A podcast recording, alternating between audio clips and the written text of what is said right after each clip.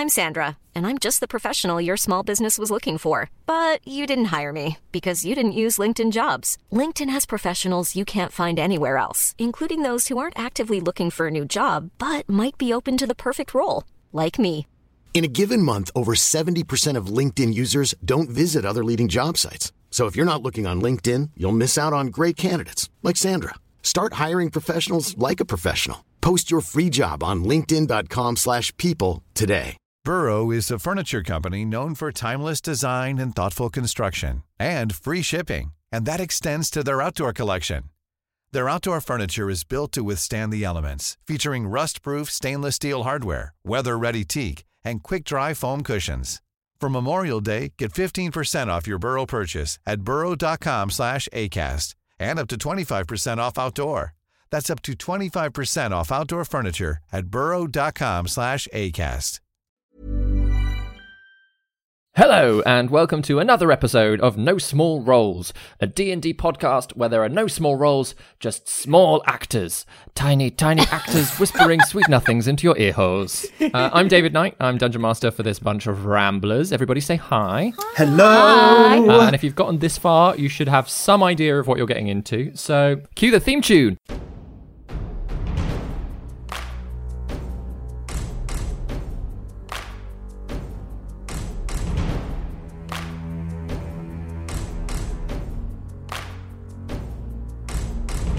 Prepare your party of players and polyhedral dice. Your tragic backstory better be worth the sacrifice. Seize your sheets and D20. Let's play D&D. Your haggard character swaggers with daggers in each hand. You've all discussed what you must, but even better laid plans. Take a turn when checks are missed. Roll initiative. Brandish your blades. Don't fail your saves. No risk too great, no choice too bold. This is your story. No guts, no glory. Confront your fate with every roll.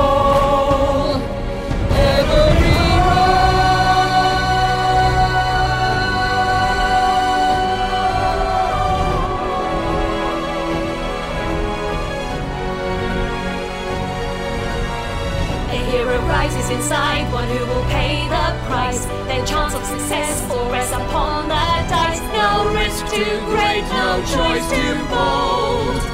This is no small rolls.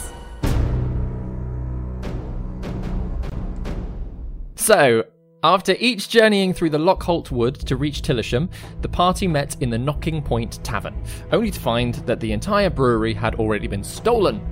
Uh, you paid for rooms and headed for the only other drinking spot in town, the Woodman and Wolf, where you met some of the locals, including the guard captain's daughter, Atrella, who was very upset due to a recent breakup with a young noble, Trimpt Vondel.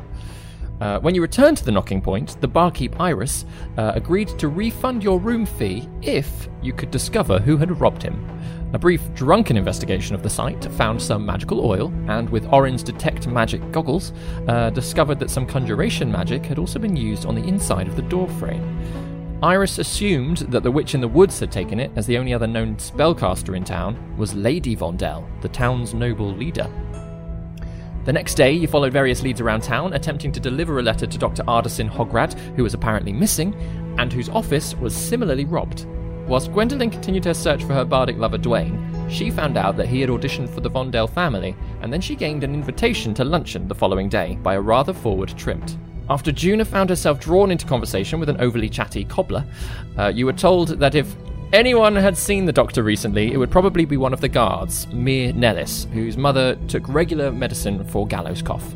Mir, however, did not know the doctor's whereabouts and, worried that their mother would not receive the needed medicine, asked if you would approach Ruana Witten, the witch in the woods, uh, for help.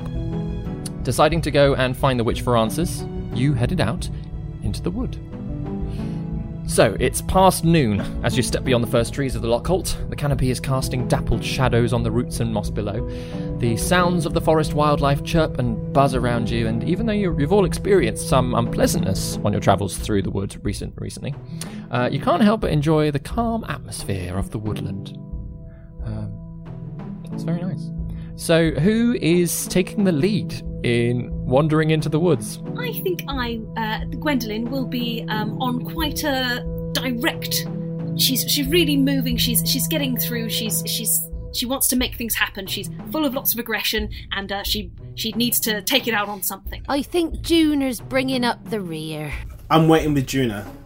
Oh, you're so you're so lovely, Enkidu. Oh, lovely boy. As a question, does anyone know where they're going? We're going into the woods. Well, we had an encounter in the woods um uh yesterday actually it was uh with a lady with copper hair. Um It can't do any harm, can it, to go back to where we came from? I mean you say it can't do any harm, but she did do quite a bit of harm to us. Oh, I mean, we didn't die, did we? We just nearly died. Yep, that is true. To be fair, we didn't die.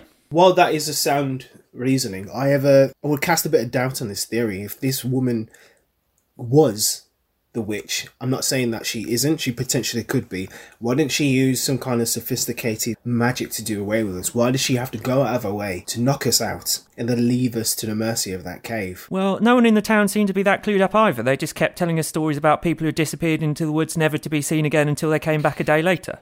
Let's also keep in mind, folks, that uh, we don't want to necessarily start a fight with this lady. We just want to get some information, like, you know. Gwendolyn realizes that everyone's really far behind her, and so she starts marching back to join everyone. what creatures are around? What of these lovely wildlife noises that we can hear? What what small of the, beasts of the might be around? there's there's a fair few birds and little insects and things. Um, a few little sparrows like hopping from bush to bush. Could could Juna approach a sparrow? Yeah. Um, and she's gonna sort of just come quite near the sparrow, lean down, leaning on her little stick, and she's gonna she's gonna um talk to the sparrow and say, um, little fella, do you know the witch in the wood, Ruana Witten, by any chance? The little sparrow sort of like hops across a couple of different branches. Isn't that afraid of you actually, especially as it's it seems to have an understanding of what it is that you're saying to it. Which is a question: Can everybody else hear you using like common language, or does it sound like bird talk? I think it, it sounds like human talk. So it looks like she's just gone up to a sparrow and talking. Just chatting away. Right, amazing. Look like we've fallen into Snow White. Um, so yeah, it, it, it, it jumps from branch to branch for a moment, like cocks its head, and then um, like through like little ruffles of its feathers, and like like the way it tilts its head directly at you, and a couple of little chirps. Um, you seem to understand that it has heard of her, but it doesn't necessarily know exactly where she is. Well, he doesn't know exactly. This little sparrow, actually, that uh, has heard of the witch, but can't help us, I'm afraid. So there we go.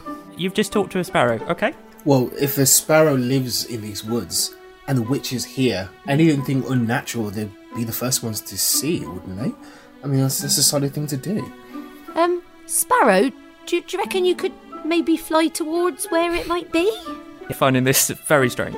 No, I'm, I'm very aware how weird it is watching this gnome talk to this sparrow. This uh, little sparrow sort of chirps a little bit to you, flies up to another little tree, and you can see it sort of like flown up to another sparrow. Starts chirp, chirp, chirp, chirp, chip, chip, and that little sparrow flies over to another little sparrow, who starts chirping away again. And the third sparrow sort of flies down and lands on the bush in front of you, Juna, and sort of like chirps a little bit at you and like ruffles its feathers, like flaps its wings once, uh, which you understand as meaning this one can lead you some of the way. She turns around and says, This is our sparrow. This is the one. Oh, take us, take us by all means. Thank you very much. It's very kind of you. Um, and this little, this little, uh, this little thing, like sort of brown mottled little sparrow, um, little pointed beak, sort of flies up tree to tree and sort of leading you in a way. It doesn't feel in a very direct route as you be- begin to follow it, and he just flies from to, from one tree to another, another, and just stops there, waits for you to catch up, and then flies another way, a little way ahead. And this goes on actually for quite a while. How how far into the woods are you willing to follow this sparrow? as far as it takes. Yeah. While we're walking, can I just like lean over to Gwen and just be like, um, Gwen, have you, um, because you know Juna from way back, have you ever witnessed her speaking with like little animals and woodland creatures? Is that her thing? I didn't actually know they could really listen back. I just thought it was Juna being Juna and um, talking to animals, but you know, or talking to herself. It's just a very Juna thing to do, really. But it's really, I Okay. mean, I'm quite surprised that they can hear her. So that's that's something new I've learned, but you know, it, um, it's very useful. Yeah, yeah. Well, that is yet to be determined, but uh, absolutely. Let's uh, see how this how how this goes. At least there's more of us than last time. Yeah, that's true. I don't want to see any undead thing. Let's but let's not show them we're scared. No, no, that's that's so true. I'm I'm not scared at all. Like, Gwendolyn holds his hand in in a reassuring way, not in a sexy way. Juna following up the rear, just like, oh. Oh. She hears Juna go, oh, and kind of like slowly like, like moves her hand away as though it was just like an accident. Like, you know, like when you like go, ah, like brush your hands through your hair sort of thing. She's like, um, so as you're all following the sparrow, um, it, like I say, it's a good couple of hours of, of this thing heading. You realise more northward. It's not in a direct line. You do find yourself like weaving backwards and forwards as it's trying to find trees and bushes to land on, and occasionally gets distracted in itself by by berries and and like stopping for a drink and all the rest of it. But what are you doing as you're as you're following it? Like I say, it's a good couple of hours of of trumping through the woods. Uh, I think Orin's going to pull out sort of various little bits and pieces that he keeps in his bag and just sort of fiddle with inventions, little bits and pieces as he walks along. I think. June is asking him lots of questions. Oh, what's that? That's very interesting. Yeah, well, that's that's a spanner. Ooh. Yeah, no, useful. Yeah, very useful. Got got different sizes. There's uh, different things need different different size spanners. You see, so different ends on them as well. How interesting. Can you fix anything with that spanner? Yeah, I mean, I can I can fix pretty much anything. I mean, not necessarily with the spanner. I mean, I've got other bits and pieces as well. You know, sometimes you need a blowtorch. Sometimes you need uh, sometimes you need a hammer. Sometimes you need uh, yeah, a wrench. What a handy boy you are. Oh, thank you. No, yeah, I'm going to leave that up to Ben. Like, he's in charge of all inventions in this world, of all mechanical things. he's deciding what is yes, all called. everything. I am the god of invention. Uh, Enkidu, how are you, how are you, what are you doing over the, the few hours of, of travel? Um, as soon I'm I'm checking around to see if no one's too close to me, apart from Juna, who I decide to like stick behind sometimes to make sure she's with us. make a make a perception check. Sixteen. 16. Oh, okay. Actually, you're keeping a fairly good watch out as you're as you're walking. Then, um, there's a few times that you do see sort of moving cat-like shapes further off. That, um, especially from what uh, Gwendolyn and Gaius have told you. Like you're like, there's panthers over there, but they they never seem to come too close. Especially where the the five of you are making a fair amount of noise, tromping through the. Keep saying tromping, tromping through the forest. Uh, making your way. Yeah, but I was gonna say I was um try and whisper to my patron. Hmm. Um. So yeah, you sort of have a little little talk. What do you What do you say? What do you whisper? Are you there? Is there? What am I doing? Is this even remotely relative to what's important? Make a make a charisma check. Just a straight charisma. Uh, my- Okay, so that's fourteen. Okay. Um. So. Uh. So probably after about sort of five ten minutes, after you sort of stop saying things out loud and start internalizing as you as you walk, um, you do just get a very very so quiet just in the background, just in just in the back of your head. There's a very familiar sense, uh, and just the words, "Keep going, brother." and that's that's all you get. But at the same time, um, you like yeah that that sense of like comfort and like you know that they're that they're with you as you're walking. You you you still don't really understand what everything is happening to you, um, but just that that brief that brief little little whisper is just enough to be like okay, all right, no answers yet, but Yeah. a bit of comfort. That's a lot. Yeah, cool. And I kind of whisper a thanks. and Just yeah, carry on walking. So uh, Gwendolyn and Gaius, then what are you two doing? Guy, um, I, re- I've realised I- I've known you for a little while now, and um, I've never actually asked you about your mask. Oh yeah, this thing. Um. Oh yeah, yeah. It's just like a shtick. It's just like a thing.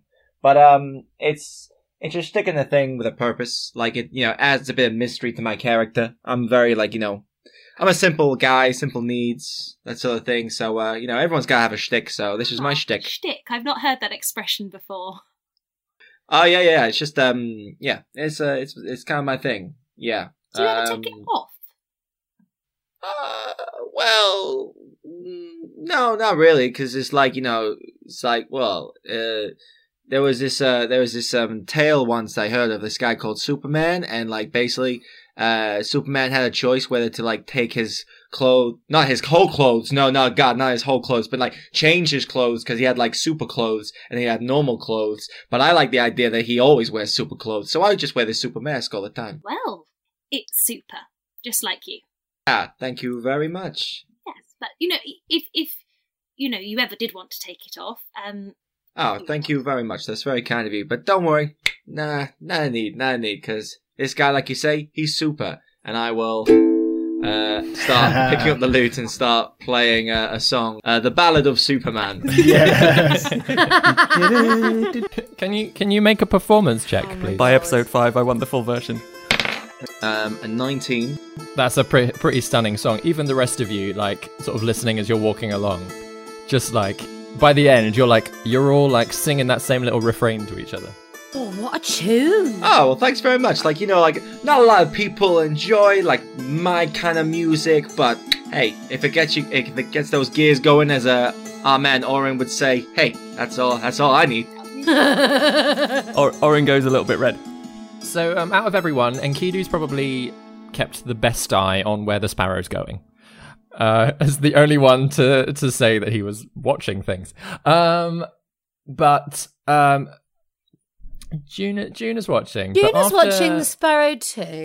She's she is getting a bit distracted by Orin's, but it gets to probably about three four o'clock in the afternoon, uh, as you know it, and none of you have eaten since breakfast. Um, Juna might have a little bit of a forage.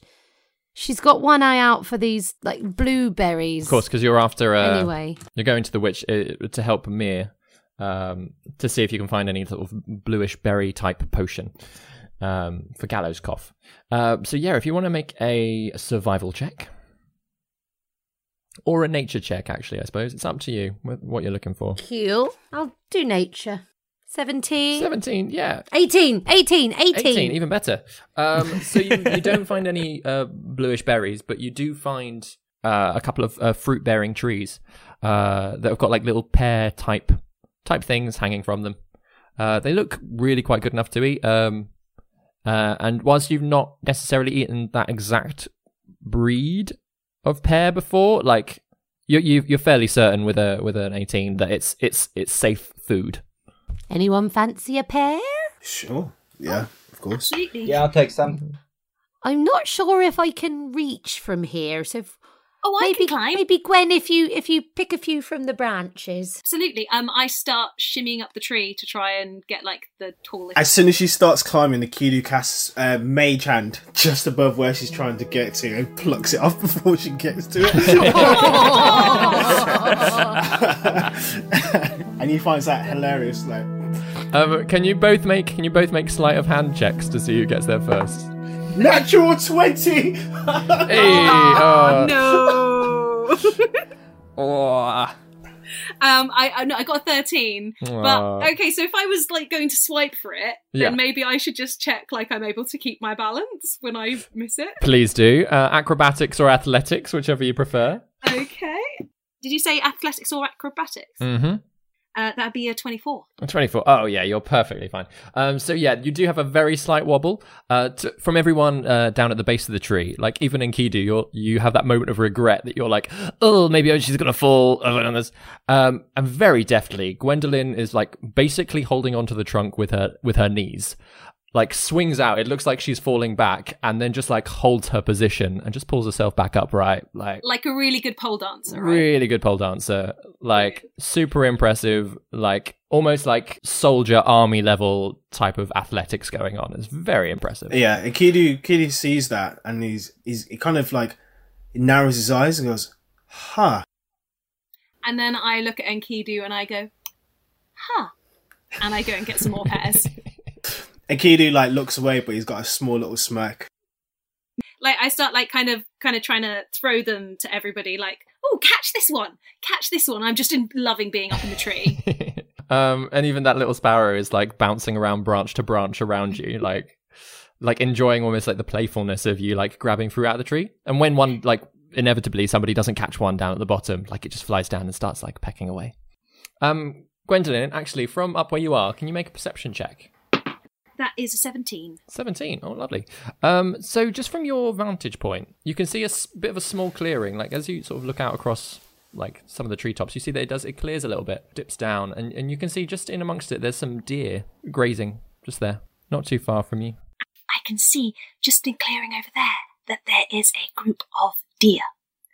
Uh, if anybody's interested. I kind of look at Orin and kind of just kind of shrug like we we do have gear that's appropriate for hunting.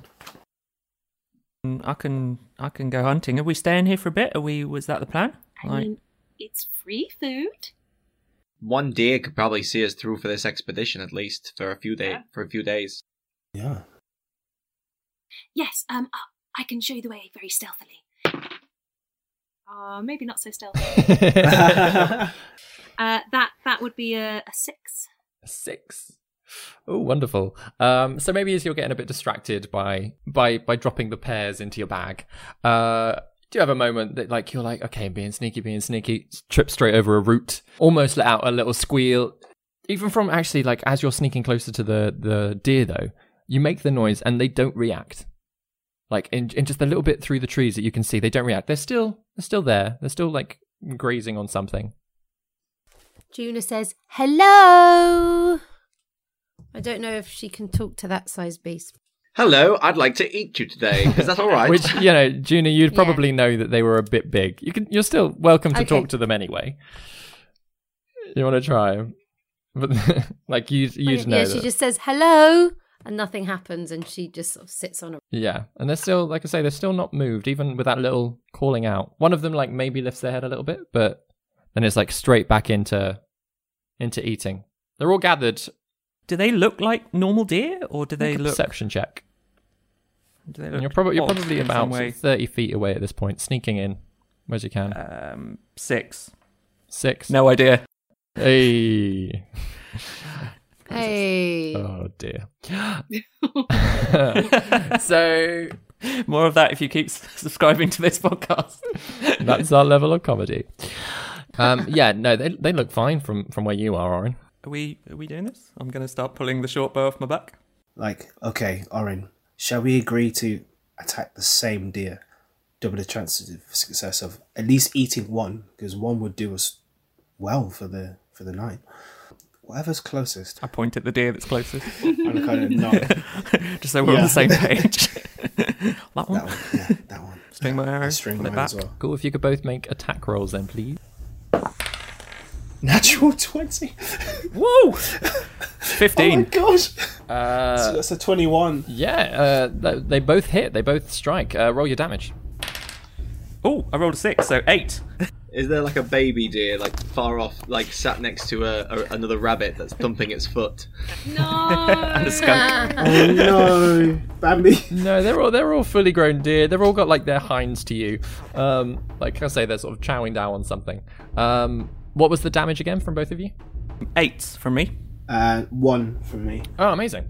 Um, so both of you strike the same the same deer, and it like drops to the floor almost straight away. And that's when sort of the others actually turn their faces to you. They lift up out of out of the bloody mess that they're eating, uh, and just slowly like turn to where the arrows uh, are looking. Their their faces scratched up, covered in blood.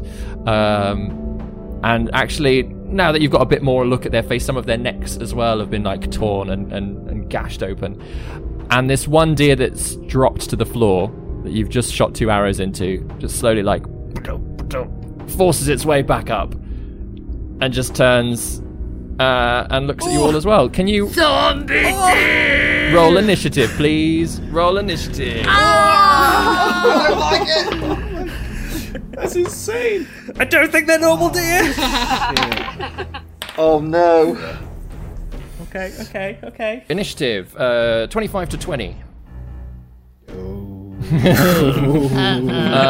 That resounding 20 silence. to 15. Seventeen. 18. Wonderful. Um, who got 15 to 10? 15. 10 to 5. Seven. Uh, so, uh, Juna, you're first up. These five deer are gathered around a bloody mess, all of them staring at you, all of them clearly uh, undead in some way. Um, you can just about make out and especially from the reactions of Orin and Kidu and and Gwendolyn, and even uh, Guy next to you, just a slight panic in him.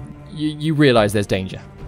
Juna sort of heaves herself up off the rock with her quarterstaff and takes some sort of tentative but relatively calm steps forward and sort of looks round uh, sort of the, the bush tree which is in her way and a la revealing the dinosaurs in Jurassic Park with a terrifying zombie deer tinge. Uh, she sees the deer, raises up her staff, uh, and points the staff towards the deer um, and casts Chill Touch. So a necrotic, zombie like, bony hand weaves its way out of the end of her quarterstaff and the nearest deer to her.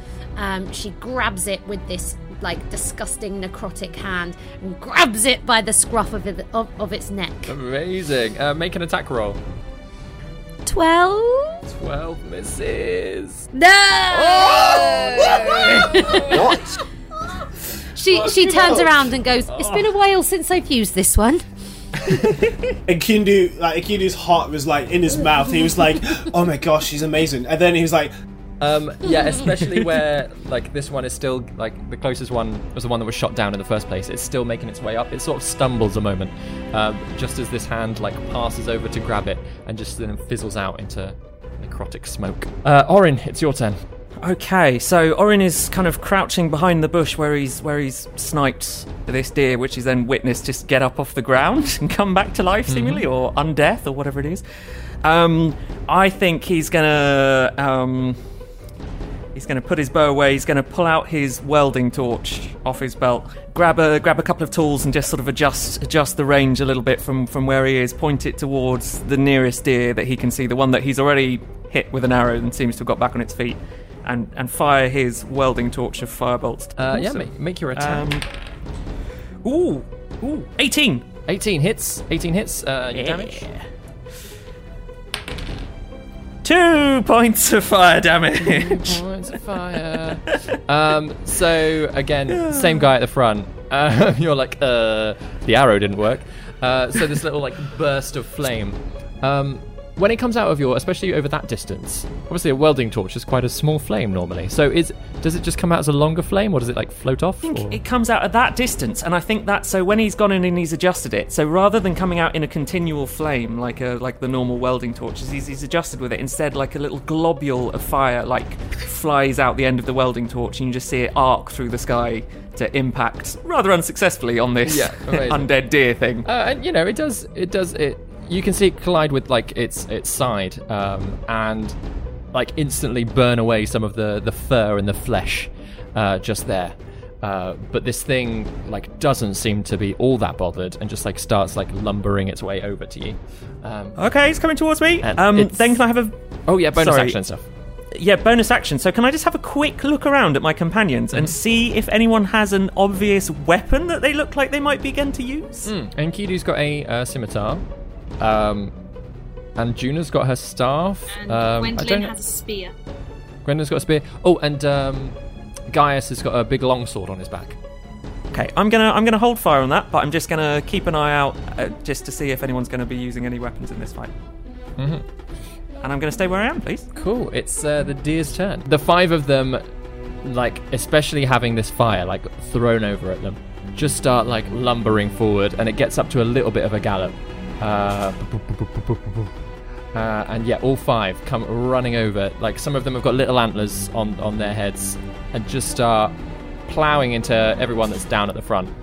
Um, Oh, you do know I live next to Richmond Park, baby Debbie. I'm never going to be able to go back in there anymore. Mate, oh, I took a walk through Bushy Park this morning and I was like, oh, look at these deer. Mm, undead deer. Mm. Um, so, uh, with the way uh, that you, the five of you have sort of bottlenecked yourselves in between a bush and a, and a fallen tree, um, the uh, only three of the deer manage to get close, uh, but one of them goes straight for uh, you, Orin. Uh, interestingly, doesn't try and get you with its with its antlers. It tries to bite you, um, but it rolls a six. No, that misses. No, so it's like its teeth and like especially up close, you can see how its mouth has just been like torn in different places, and there's rips right the way through its through its skin and its fur, and it's it's, it's quite matted with mud and blood all over it. Uh, and it's just gnashing at you, but you manage to duck out of the way. Uh, one of them goes for you, Juna, Figures. uh, which is a 15 to hit. it hits. It hits, uh, and you take two points of piercing damage as, uh, again, like it, its its disgusting little mouth just starts like gnashing away, and it just like uh, it goes to, to bite you, and you, you whack your stick up, but it just like manages to peek past and like chomp into your chest. And finally, the last one's gonna go for you, Enkidu, but it only rolls a seven. It misses. Yeah, that, that wasn't all that good, was it, that round? But yeah, so you again, you managed to just parry it, um, like knock its head out of the way so that it, it doesn't land. Uh, but yeah, there's two more behind these three that are just like pushing forward and like almost clambering over the the three in front to try and like get to, to you all. Uh, but Gwendolyn, it's your turn. Okay, um, so I'm going to move a little to to my right. I'm moving a little bit to my right so I can get a clearer shot at um, at some of these deers. Um, I'm going to go for whichever one's kind of.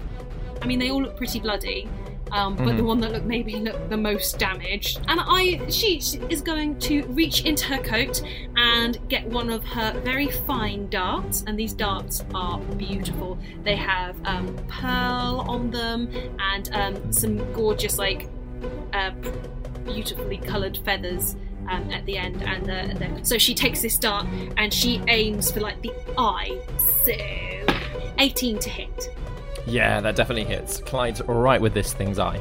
Okay, and that is five damage. Five damage. Um, so this one, um, again, it's the same one that's it's got two arrows stuck out of its bum and half of it's like sort of burnt down one side, and then this dart just goes flying through the air. Just especially it's, it's the one that's uh, launching its way into Juna as well, uh, and this dart just like just skims Juna's head and goes straight into this deer's eye, um, and there's like this horrible like popping noise as as it like lands and collides and like its entire head just rocks backwards and the thing collapses onto the ground Uh, and as I can do a bonus action unarmed strike, what I want to do is the deer right in front of Enkidu.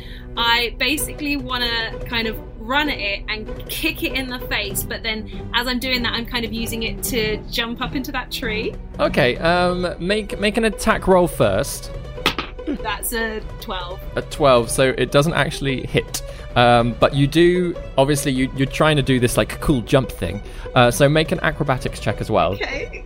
essentially just to see if you go flying over the deer Acrobatics, you say. Um, that is. That's also. That's a 13. A 13. Um, so you land in the branches of the tree, um, and you realize, like, obviously, this this is a nice fallen tree that you've all been hiding behind. Um, that as you like land in it, it's it's a lot less solid than you would think. It being the top of a tree. so like you sort of land and just get like tangled a little bit in some of the the broken leaves and um, and like land awkwardly with your ankle. You're still on your feet, but you're you're you're okay. I'm okay. Um, it is Enkidu's turn. Obviously, this uh, this deer's just come gnashing at you, and then Gwendolyn's like almost run just around you, done like some weird flip over it. Uh, What was that? Goodness me. And I. The one in front of me, I Hexblade Curse. Uh, that's four points of slashing damage altogether. four points. Do you know what? That's actually enough. Oh my Um, gosh. Yeah, yeah, yeah. You manage to you, you swing your sword around, and, and with the, the the hex energy that's surrounding it, uh, your blade is almost driven directly into its neck, uh, and you slice downward. You think that's a pretty that's a pretty strong hit. Uh, and this thing lumbers for a moment, almost like knocks into Gwendolyn, rocks back again, and then just steadies itself, collapses. But then, just as it's about to hit the floor fully, like its legs just start pushing it back up again. Oh my gosh! And like, even though it's like it's got a massive, massive gash in the sides of it, uh, side of its neck where you've got it, it's it's almost like it's down to the spine. This cut, its head is still, even though barely attached, is still just looking directly at you. Um, I didn't notice. Did I kill that other deer? You did, Oh, yeah, and it didn't get back up. Awesome, lovely. I certainly didn't note that, notice that because I'm so excited about jumping into a tree. You got your priorities right. Yeah. Yeah. Look cool, then worry about the killing the. And right now at the back, uh, Gaius is absolutely thinking that's a fantastic idea as he starts like looking around for any climbable trees. He can't see any, and he's really upset by this. So he's like, "Oh God, okay, um, uh, okay, okay," and he just whips out his uh, battered up uh, lute, and he will um, look towards Juna. Um, who looks like right in the thick of it, and we'll just uh, start riffing off like a Oh, against the might of Ju- Juna, you're definitely gonna face death sooner. And she will, uh, uh, like, get bardic inspiration for that. So that's a D6. Uh, okay, okay. Who looks really bad right now? Juna, I think, is the only one that's taken any damage so far. Okay, in that case, then, oh gosh, I can't think of anything else. Um, I'm gonna make, uh, oh Juna, you're lovely like the light of a lunar eclipse. And then that doesn't make sense. And then you will get back some um, lovely healing, which will be uh, five points of healing. That's very nice of you. I, I can only take two of them, though. but Um, Juna appreciates it. And Juna, it's now your turn. Oh, brilliant! Um, so, sort of like with the bardic inspiration, she feels all warm and having seen Gwen just shoot the deer in front of her in the eye, uh, she sees another deer right in front of her, the one that's gone for Orin, and not she's not it's, it's not got Orin, has it? No, it's gone just snapping him. away at him. Ah! And what Juna would like to do is she's got her quarterstaff out pointed in front of her, but she's going to lift it up above her head and she's going to try and jab the butt, like the bottom bit of the quarterstaff, just in the eye of the other deer that's around her. Make an attack roll. Screw it! I'm going to just roll my bardic inspiration. 10! Come on! Come on, DM! 10! It's unfortunately still too low. It still misses. Um, so yeah, this thing is thrashing about, and the more that it can't get to Orin, the like, the more um, like chaotic its movements are becoming. Uh, so as you're like trying to like jab it, especially like directly in the eye, you do sort of like touch it a little bit as it, you just catch its chin, but not enough really to do any damage. But you, you yeah, you- you're just like poking it basically. It takes it takes some notice like of a you. specimen. yeah, yeah, yeah, like more like poking it off like away rather than actually like doing any damage. Um, Orin, it's your turn though. Okay, uh, so Orin finds himself face to face with this um, this rather infuriated-looking deer in front of him, um, and having had a look around and seeing if people are using weapons or not, he's kind of like, oh, I think my weapon's going to be as useful as anyone else's. He's going to um, pull out his quill from his pouch, um, and he's just going to pull out his little hammer, which he keeps on his belt, and he's going to quickly carve like a couple of little symbols almost into his hammer, turning it into a magic weapon. Nice. oh my Um, gosh. And then he's going to um, try and hit the deer in front of him with his now magical hammer. Uh, ooh, ooh. Uh, with the magic weapon, uh, that is an 18. That hits, yeah. We'll do six points of hammer damage. I don't know what type of damage it is. Bludgeoning. Bludgeoning damage. six points of Um, so magical bludgeoning damage. yeah, with this thing's face right up in your space, uh, you you get your hammer, you lift it high, like having scribbled on it, and bring it straight down onto its snout, and its snout almost drops completely to the floor, twitches, and then even just in the dirt starts like toward your feet. Ah! I don't know how you kill these things. Oh, didn't quite hammer at home. we are we are on it with the oh, puns tonight, ladies and gentlemen. No small puns. Nailed it. okay, it's the deer's turn, and I hope they kill you all. Don't worry, our new characters will have just as bad. Just as um, so the one going for your feet, Orin, um, it's going to roll a 15 altogether. Does it hit? yeah, that will hit. That will hit. That will get my feet. Uh, cool. You only take one point of piercing damage as it like snaps uh, into your like chomps into your foot. You have to shake it off a little bit, kick away. Uh, one of the ones uh, that's sort of been stuck behind and is scrambling over runs right the way down and starts lashing at you, Enkidu. Um, it's uh, 13 to hit. Miss. Miss. All right, you're okay. The the second one that was in the sort of second ranks runs at you, Juna. Uh, starts biting, and that rolls an 11 to hit you. Haha, it doesn't hit. Oh, these deer, they're not very good, these zombie deer. Like I say, they're very they're very loose mouthed. The one that you managed to gash his neck open, uh, Enkidu, that actually turns its attention over to Gwendolyn, who's just like leapt over it. Uh, so it rolls an attack, and it rolls a four altogether. It does not hit. It was a very successful Shock. round for the deer there. But basically, all four of them, yeah, they're just they, you can see them getting angrier and angrier as they're they're struggling to to eat any of you. Um, but there's a lot of like blood spray as they're like flashing their faces around. It is Gwendolyn's turn. Right, I'm gonna get my spear from my back and I am going to basically try and just like smash it down through the deer right in front of me, the one that's face is hanging off. Mhm. Ten. Ten does not hit, unfortunately. Maybe maybe it's because its its neck is its head isn't staying in one position for too long, sort of flopping backwards and forwards a bit. And now I'm really pissed off because I missed this deer twice, so I am just gonna lamp it one. Go on. 15. 15 hits. Yeah. That is five damage. Five damage. Um, oh, amazing. So you lamp it one so hard, its head and its little bit of spine just snaps that little bit further off, and the body collapses onto the ground uh, and stops moving. And uh, Gwendolyn looks at uh, Enkidu and says, Two down, three to go.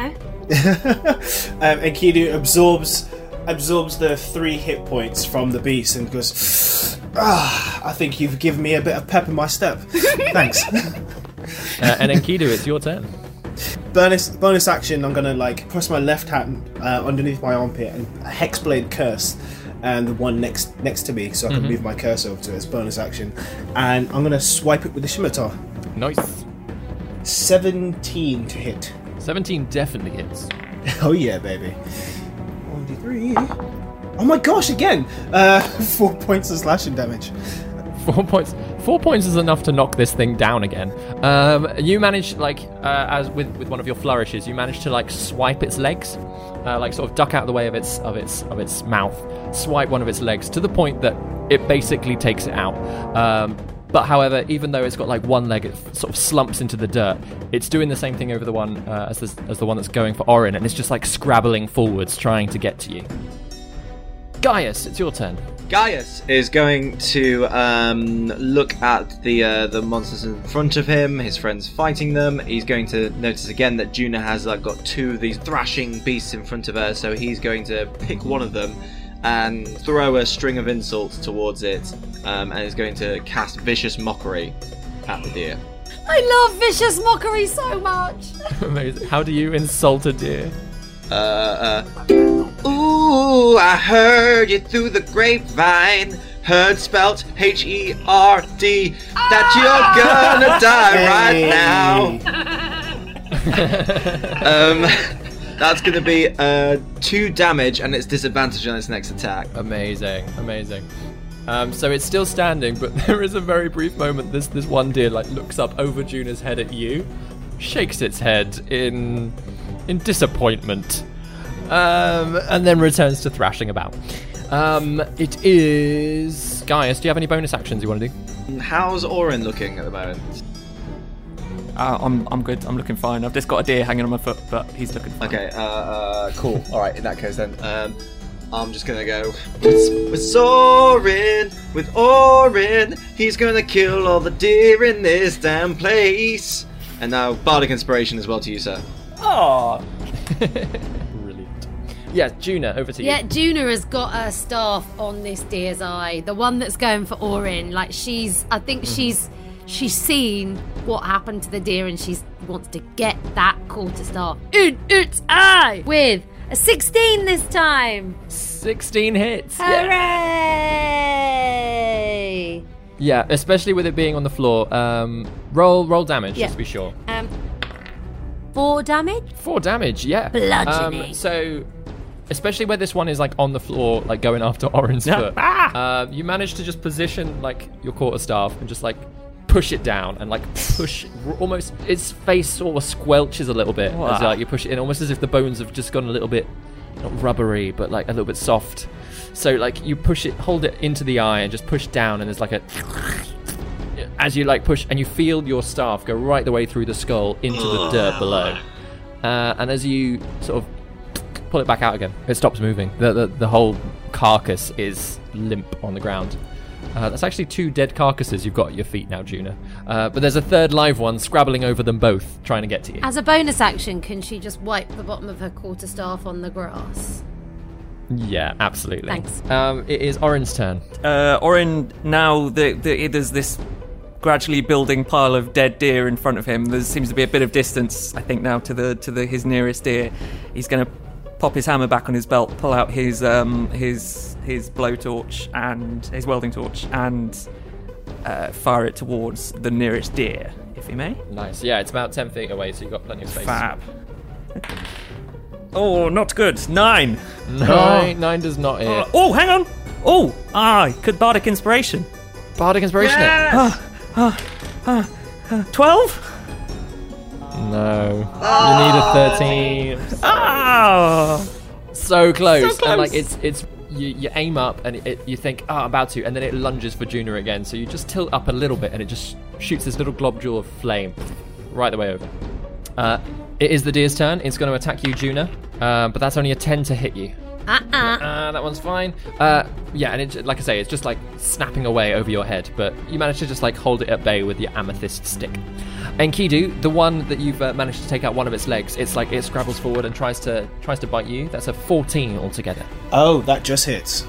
Uh, in which case, you take four points of piercing damage. Uh, as this thing like latches onto your shin and just like starts like tearing like chunks of it out. Ah. Gwendolyn, what you doing? I am going to this time. I'm going to throw my spear at the um, deer that just had a snap at Enkidu. Thirteen. 13 hits. Oh yeah, woohoo! That's four damage. So uh, yeah, this spear goes whizzing past Enkidu's face, uh, and especially with like this other deer's like sort of like scrabbling along the floor. Um, like from your position in in the tree, like whoosh, throws down straight into the side of the deer, and it rolls away from from Enkidu onto, onto the ground. It's like it's almost lying on its back, struggling to get back up again, like its little legs kicking out. Um, for a brief moment, it stops breathing, and then just stops completely.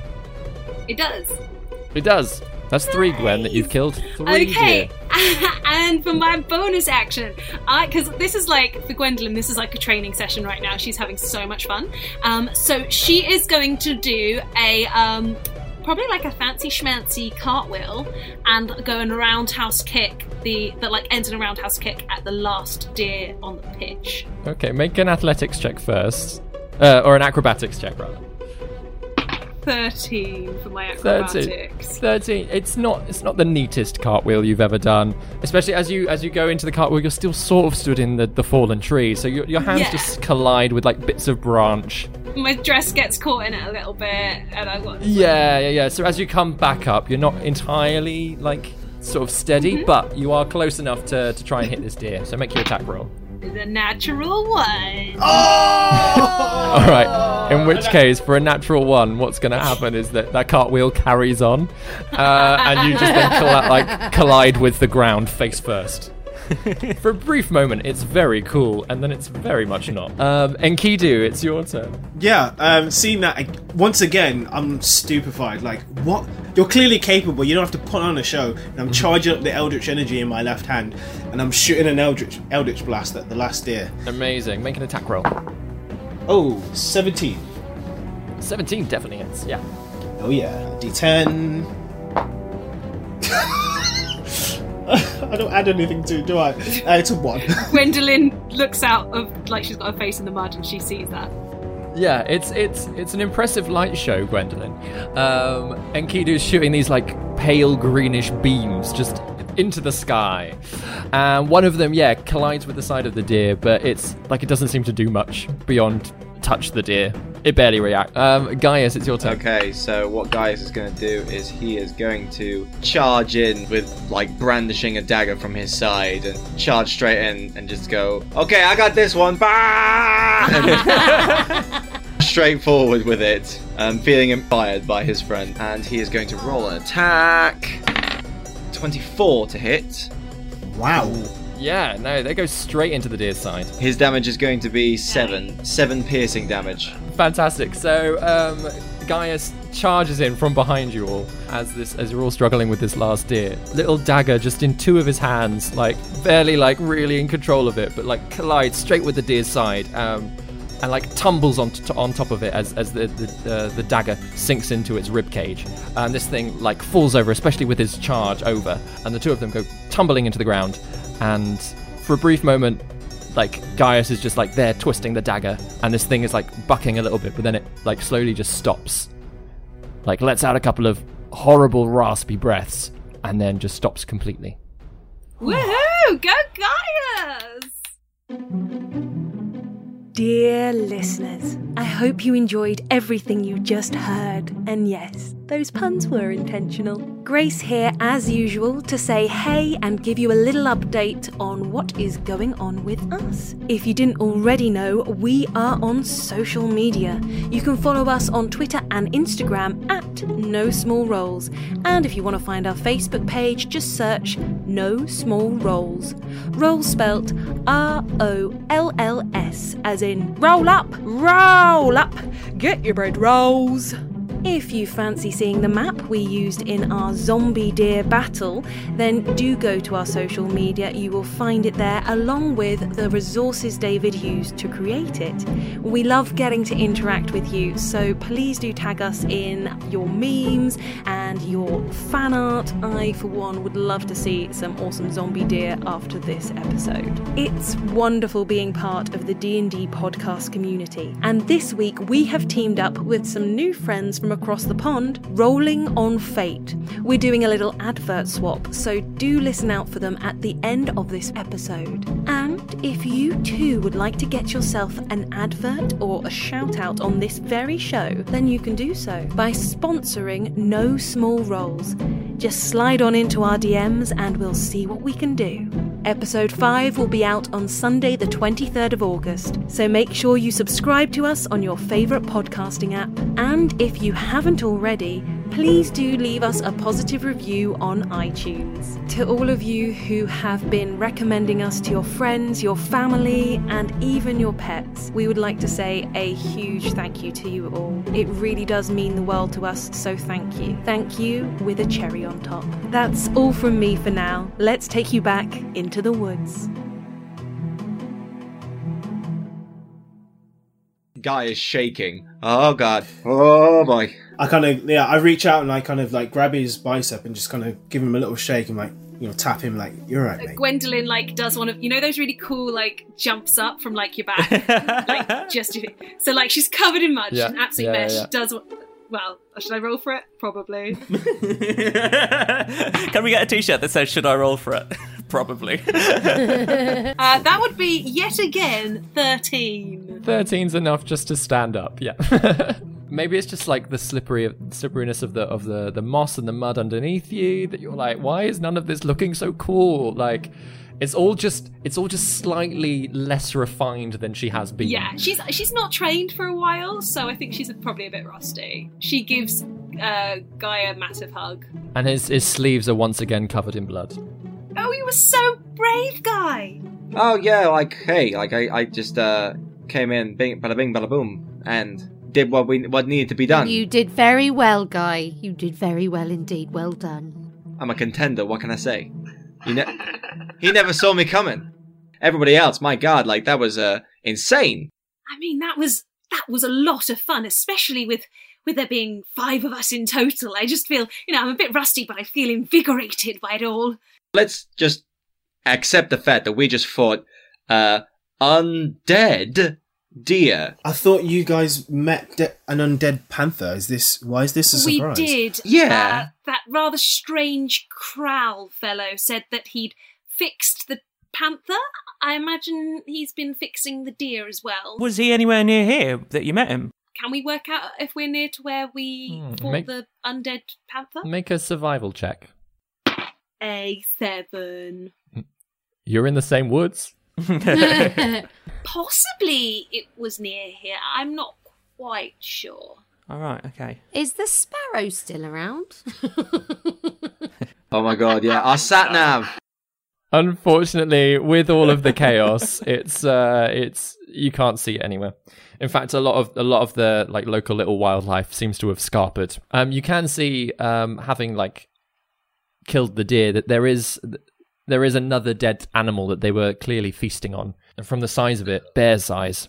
It doesn't look much like a bear anymore. It's it's just mush and blood and fur, but uh, they were they were eating another animal. Can I inspect the deer meat to see how long they've been undead? Yeah, make a make a medicine check. 19. 19. Actually, do you know what? It doesn't look too decomposed. Um, it looks um, it looks damaged. It looks, especially where all of you have fought and like killed these things as well. It looks like something had killed them previously. There's extra damage on it above what you have all uh, sort of inflicted on these poor things. Um, but the meat itself hasn't.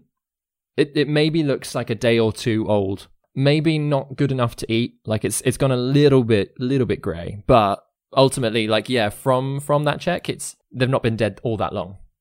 Might I suggest that we maybe chop up this bear? I I don't know if that Crowl fellow's around, but we could maybe chop it up and like throw the pieces away. I don't much fancy fighting against an undead bear as well.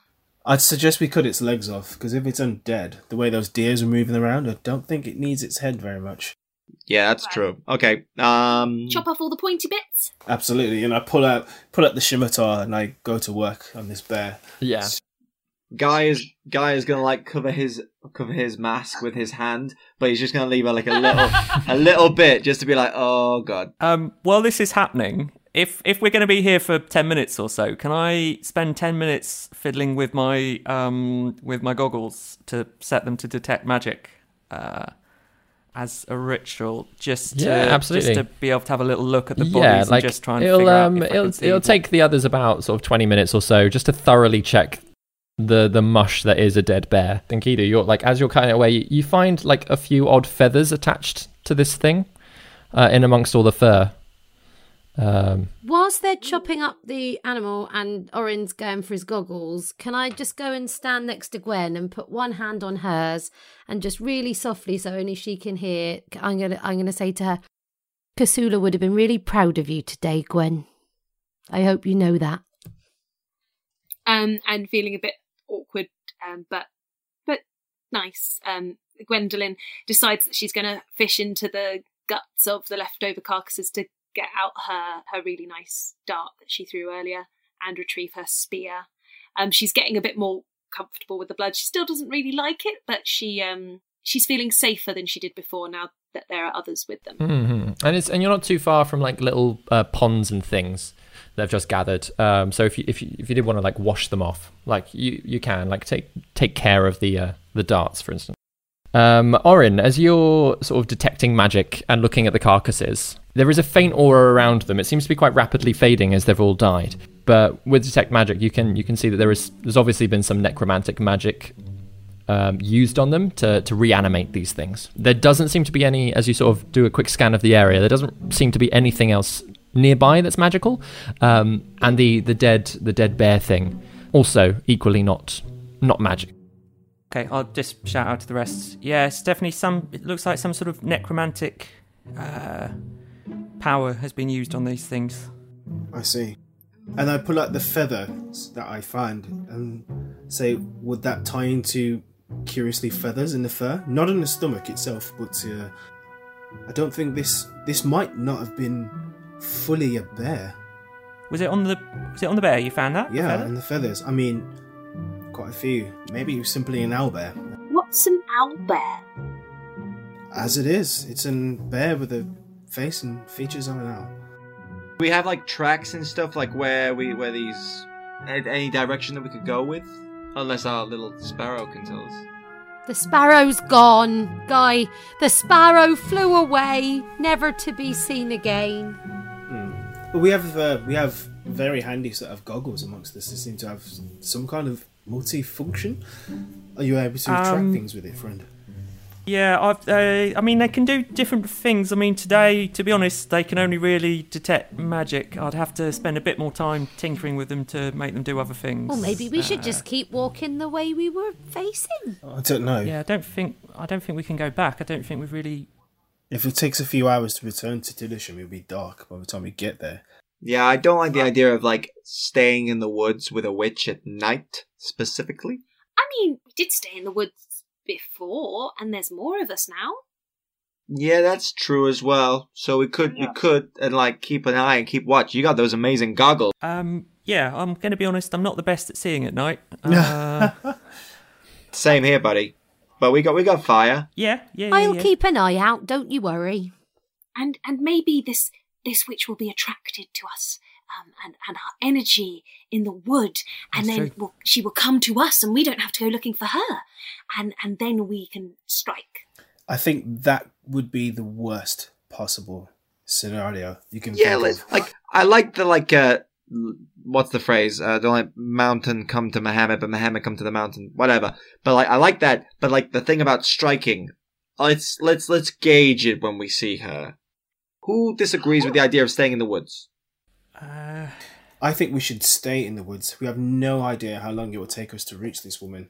Okay. Do we want to stay here with all with all the, the dead things around us? I think we came from that direction. She points to sort of behind you, right, where they've come from. So I think it stands to reason we should go in that direction and points in fronty left.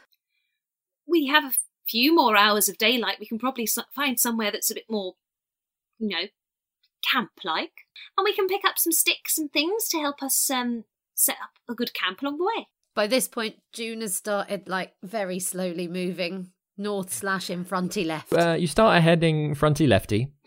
Um, can you, um, if you're looking for sticks, Gwendolyn, can you make a, a survival check, please? I sure can, baby David. Nine. Nine. You you find some sticks. Yeah, I these do. these are not good security setting up sticks, but they might do for for dry uh, for dry firewood, perhaps. How how thick in the forest are we? Um, as you sort of head back, as you as you carry on your way, it does dip in and out of being open and and quite uh quite entangled. Uh, there there are sections that you're almost having to cut your way through some some low bushes and vines and things. Um, but largely there's it's there's always enough there's there's enough footpath. It's slow work, but there's like some of it's clambering over quite thick roots of trees, uh, but then it'll again open up into another small clearing that you can pass through quite easily. It's a bit all over the place, this poolwood. There are quite a few little streams and things as you go as well, so you'll like all stop and have a quick drink and carry on as you're as you're walking and just having a look around. Can everybody make a perception check? Fourteen. Three. Ten. Seven. I'm rolling cack. Maybe try rolling dice. oh. Um, in which case, Orin, uh, you uh, you spot him first. There's a, a half elf gentleman, sort of trumping. Uh, th- tr- everything's trumping through this woods. It's just a loud word so much. Yeah, It's all the because there's so much fruit in the woods. Yeah, he's um, um, Yeah. walking. He's just walking through the woods. Keep it up. Two, three, four. Uh, it's, it's probably about 5'10, 5'11, this chap. Um, half elf from what you can see, sort of a ruddy, rosy cheeked guy, black coal hair, tied back. Um, he seems quite broad, um, but he's having no trouble walking through this wood at all. Whereas the rest of you are like clambering over things occasionally. He's just like, he, he seems to have an air that he knows it quite well. But what's more shocking, or like sort of worrying for you, is that he's got a massive deer carcass over one shoulder. Does it look like the guy we've seen before? No. Is this Krell? That that other guy was more like Gollumy, like hunched and like shriveled. This guy, he just seems fairly normal, just at home in the woods. I relay that. Yeah. I mean, he's strong enough to carry a deer. Maybe we should just say hello. I'm willing to risk it. I mean, we need some kind of help. We have no idea where we're going. I, I look I look I look to the other four and go, cover me. and Juna comes out looking as old lady as she can. Uh, the guy as he's as he's walking along, he seems to be in a little world of his own uh, and hasn't noticed you all sort of approaching. Um, so has a brief moment that he almost drops this carcass uh, and uh, and stops uh, and looks at you and is like, uh, "Sorry, uh, what?" What's your name, young man? It's very rare to meet someone coming through the forest. I mean, forest. it's very rare for people just to approach me in the forest. Um, Just at that moment, I'm- um, I throw some leaves over um, Juna. The guy uh, drops the carcass at this flurry of leaves um, and just goes for a sword at his side. Oh no, there's no need for that. I'm Junior. It's lovely to meet you. And you are Uh, Matrim. Matrim. Matrim? I work here. What brings you to the forest? Who are you? You're not locals. We're looking for the witch. He sort of relaxes a little bit and looks at you and goes, I wouldn't bother with her. Oh, why not? If you're in need of a witch, then uh, I can't be trusting you, unfortunately. And he goes, he starts picking up the carcass again, leaves it onto his shoulder. Wait, wait, wait, wait, wait, wait, wait. What do you mean you can't trust us if we're in need of a witch? I mean, she's a witch. If you're looking for a witch for help, then you're probably not not good folk. That's just an assumption. No, we're not looking for a witch for bad things. We're on the hunt for some sort of cure for this here gallows cough. Have you heard of it? Yeah, there's not been any new cases in years. Uh, where are you from? Uh, I, I'm just in Tillisham. Jun- Juna, would you maybe like explain to our new friend here, like why us also were looking for this, uh, for this Rowana, Well, Rowana yeah, we, want, we want to we want to see what's going on with this here gallows cough. There's people that still need this medicine, and apparently she's the one that can help us. So our intentions are pure. You need to understand that. It's just we don't really know what else to do. We've got a doctor in town that deals with all of that, though. I hope you're not re- talking about this Dr. Hograd.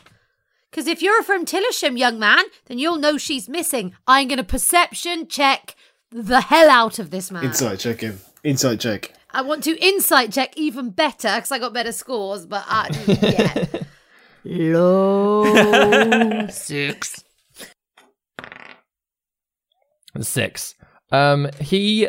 The impression you get is that he is not aware that the doctor is missing. Uh, so that is new information for him from his reaction. Is like there's some concern in his face, um, and his demeanor slightly shifts. Uh, No, wait. I he sort of can't believe to, that we've been home. in Tillersham a day and we know that Dr. Hograd is missing, and you live in Tillersham, but you don't know this. I mean, I. To, uh, to be honest, I spend most of my time here in the forest. What do you do in the forest? What do you do in the forest? I'm, oh, I'm I'm gamekeeper for the Vondel estate. Of course you are. So uh, that's what I'm just. I'm.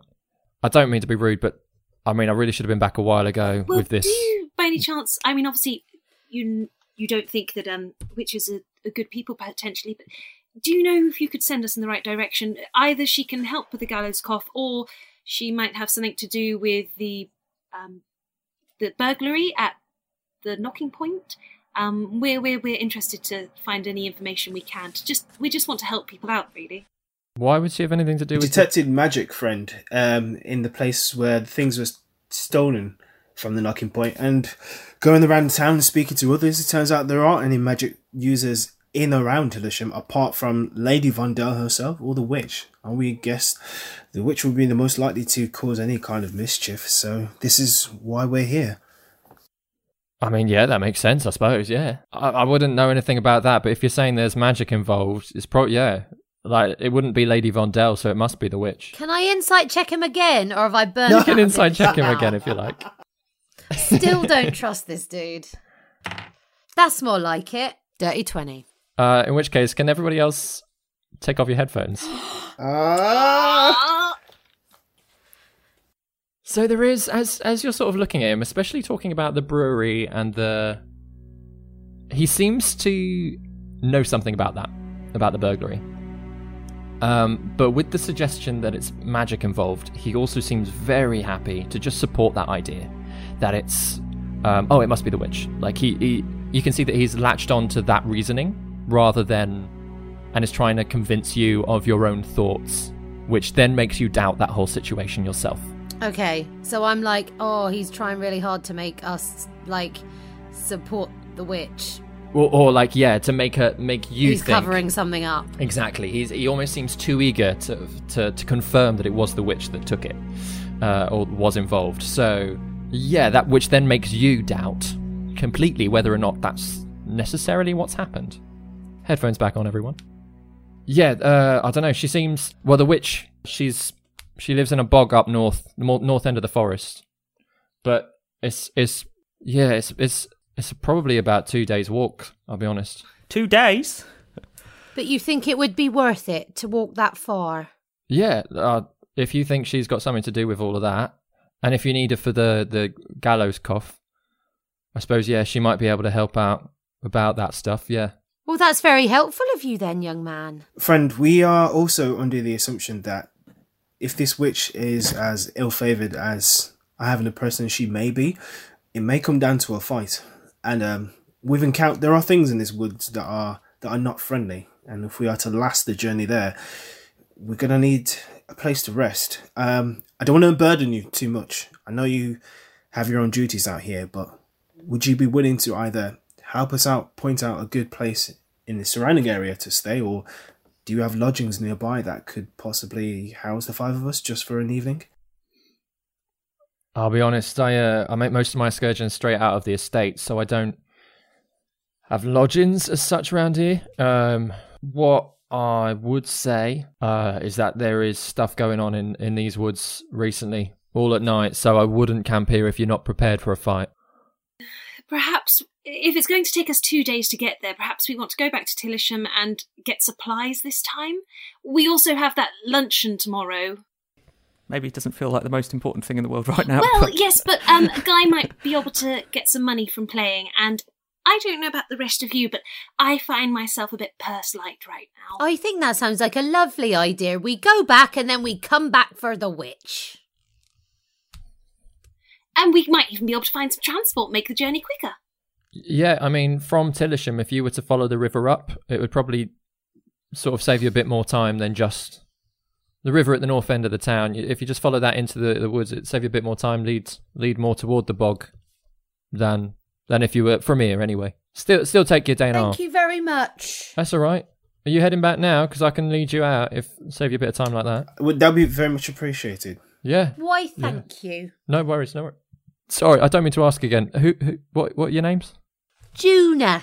Juna. Yeah. Hi, Juna. Yeah. Um, I'm I'm Gwendolyn Fabulosa. um, I'm Orin. Hi, Orin. Yeah. I'm Guy. Is uh, you sing? Do you? You got you got you got that loop? Yeah, I sing. I uh, I have many talents. Uh, one of them, especially, is singing and performing songs. And uh, I also have any uh, sonnets. If you want me to sell you a love sonnet, you got a little lady they want to impress. I'm your guy. Maybe. How much? Um, normally it's uh five silver for the sonnet, and for a private performance of mine, I normally come at at least five gold. Uh, I mean, I don't know about performance, but um, if you can write one as we walk back, I'll give you five silver. I'll give it to my wife. All right, and and you at the back with the big sword. I just it's more if we're walking through the forest, I want to shout your names out so anyone else knows to come and kill you if you attack me. In Kidu, and I, I say like you're you're in good hands here, friend. And I just a little mage hand pops out and gives a thumbs up. This scaly mage hand with the claw. Has emojis following him everywhere.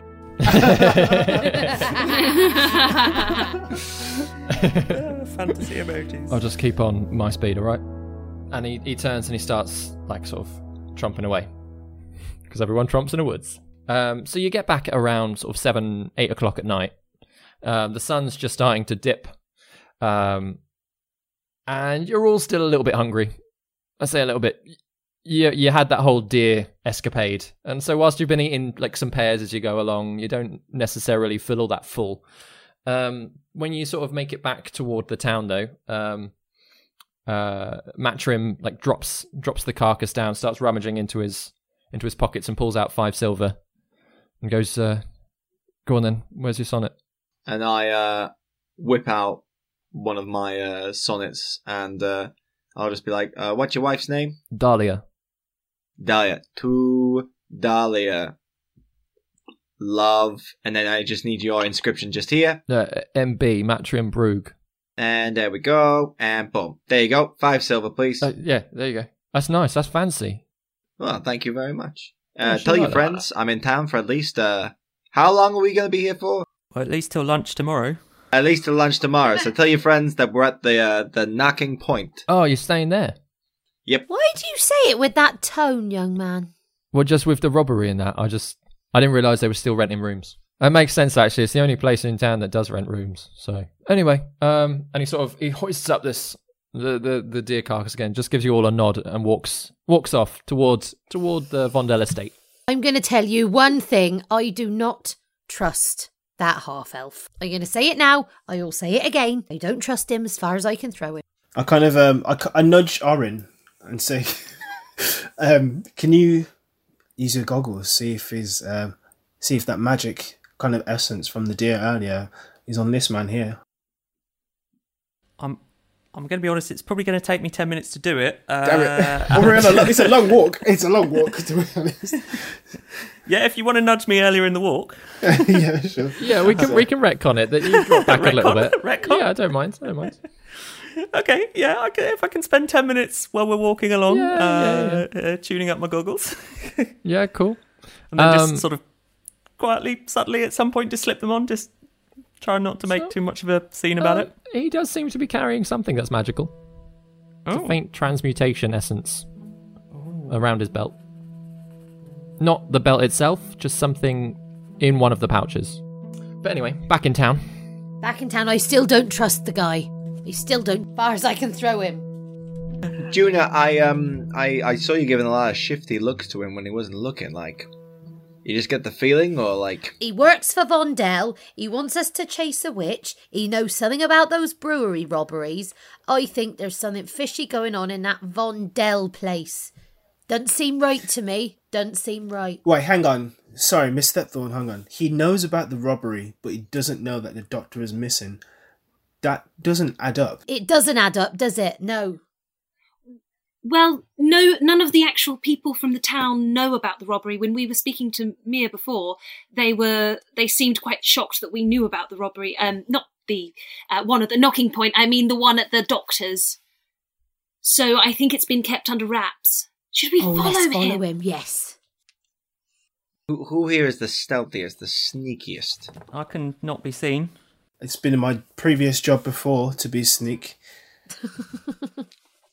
And also, we do need to um, find out where their home is because we're going there for luncheon tomorrow. So even if we get seen, um, we have a good excuse. Oh yeah, that's true. Juna's very good at slinking into the shadows. Yeah, so is Enkidu actually. I think, uh, to be honest, I think a lot of you have, have all got proficiency in stealth, don't you? Yeah. Does Gwendolyn Yeah. have it? Yeah, I think you're all proficient. As like that slow realization that actually y- you're all sort of up for sneaking around. Um, everyone make a make a stealth check, and it almost becomes a bit of a competition as you start moving through town. Oh, Oh, 19. dirty 19. Orin, what'd you get? 23. Oh, yes! Very nice. Twenty-one. Amazing. Twenty-one for Oh my Gaius. And it. Gwendolyn, what'd you get? Another fucking 13. You're stuck on so 13 today. It's very unlucky. Um, so, Gwendolyn, you start off and you think you're doing pretty well um, for stealth uh, until you get to Servelt Square, um, at which point, with the, the small crowds that are mingling and, and sort of gossiping and packing up for the day, you just get a little bit. There's one too many people glancing over at you and whispering to each other. So you're like, oh, I've been spotted. Um, Enkidu and Juna, seeing that Gwendolyn is, is almost distracting a lot of the crowd, the two of you sort of break off and you can see each other circling around like uh, the edges. Very little people are taking notice of you. You dip into an alleyway or so uh, and you pop out. However, none of you have noticed where Gaius and Orin have gone. You, you also reconvene on the other side of the square and you're like, you have no idea until Guy steps out of the shadows from behind you all and is like, hello. Um, Hey, how you doing?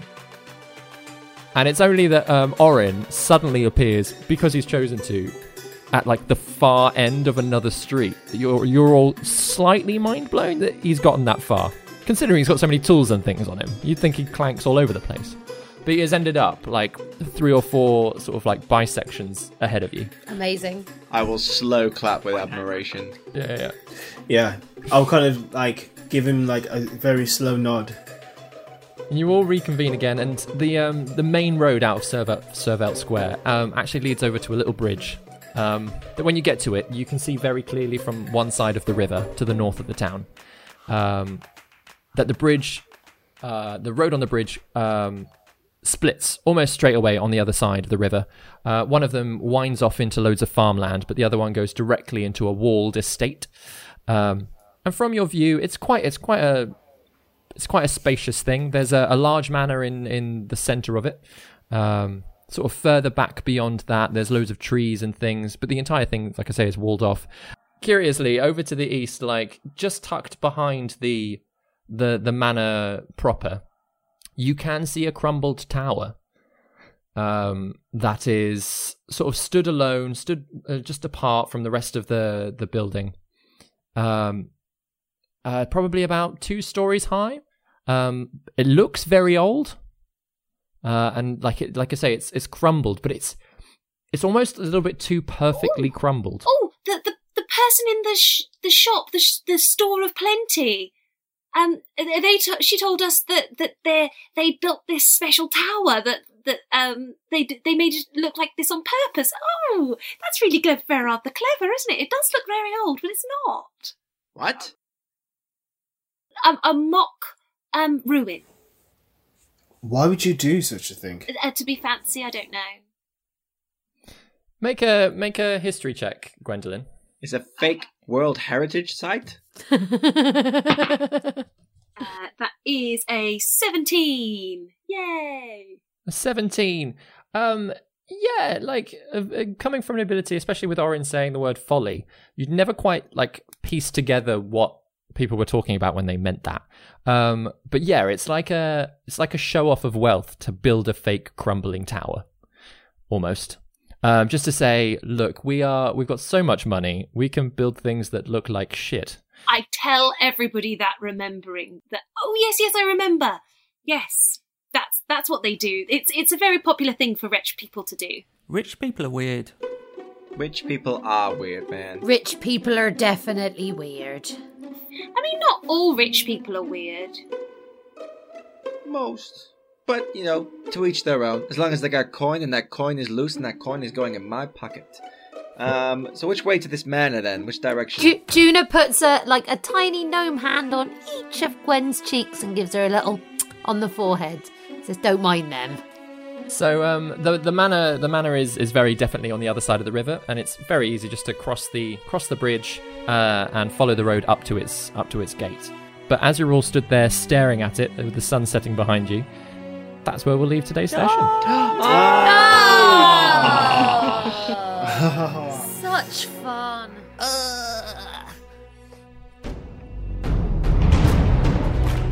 You have been listening to David Knight as your Dungeon Master, Ben Galpin as Orin, Chris Watts as Gaius, Daryl Bailey as Enkidu, Grace Kelly Miller as Gwendolyn, and Vicky Gaskin as Juna.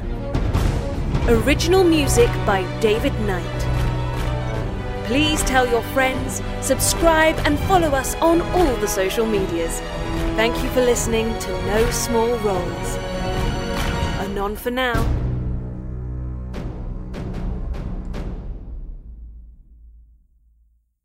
Join our adventurers as they discover how strange portals alter Revelheim. Do you hear that, Amesley? Our Lord Paylor blesses us. I didn't realize you worshipped a salesman. Actually, Marion, I'm pretty sure this is a ad. Rolling on Fate is an actual play D&D podcast. D&D? I love death caps and dish rags. Nortrude, what's a podcast? It is an interdimensional sonic communication feed, Vanilla. Very simple.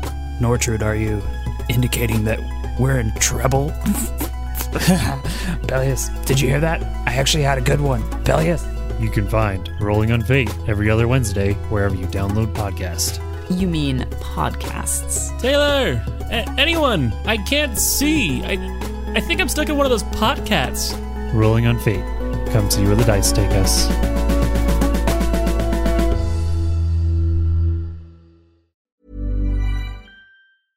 Want flexibility? Take yoga. Want flexibility with your health insurance? Check out United Healthcare Insurance Plans. Underwritten by Golden Rule Insurance Company, they offer flexible, budget friendly medical, dental, and vision coverage that may be right for you. More at uh1.com. Planning for your next trip? Elevate your travel style with Quince. Quince has all the jet setting essentials you'll want for your next getaway, like European linen, premium luggage options, buttery soft Italian leather bags, and so much more. And is all priced at 50 to 80% less than similar brands. Plus, Quince only works with factories that use safe and ethical manufacturing practices.